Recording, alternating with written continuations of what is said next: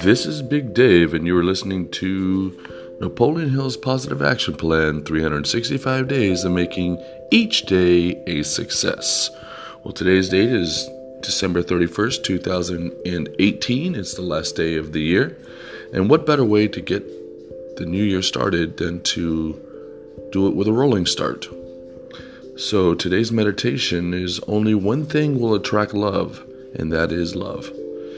Love is one of life's great mysteries. It is impossible to explain the rapture you feel when you experience love, and words alone cannot describe the intensity of emotion that engulfs you when you connect mentally and physically with another human being.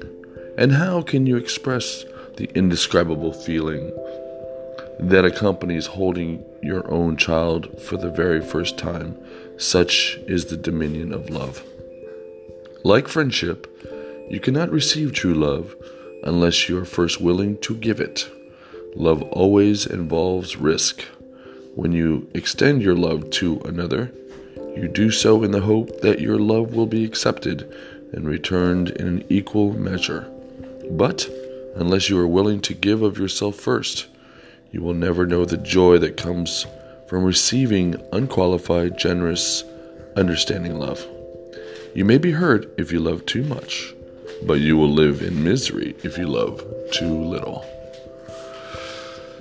So that's the meditation for the day. There's a lot in there to digest. Big shout out to Heather, who's listening to this podcast, who uh, who likes to hear my voice in the mornings, uh, although it's not morning right now. Um, so this is a big thing, you know. Uh, Napoleon Hill, you know, he wrote at a time where uh, a lot of his readings and a lot of his meditations are God based. And I know that in this reading, he's speaking about God and how God loves us uh, unconditionally and how he's always loved us and he will always continue to love us regardless of those who don't or stop loving us. And I think that's important.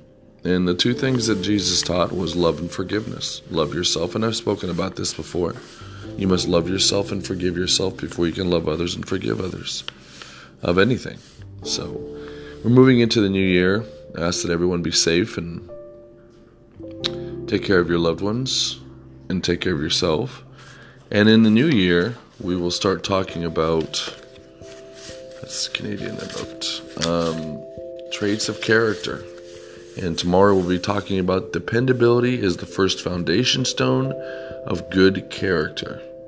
So this is Big Dave, and you go and have a great day.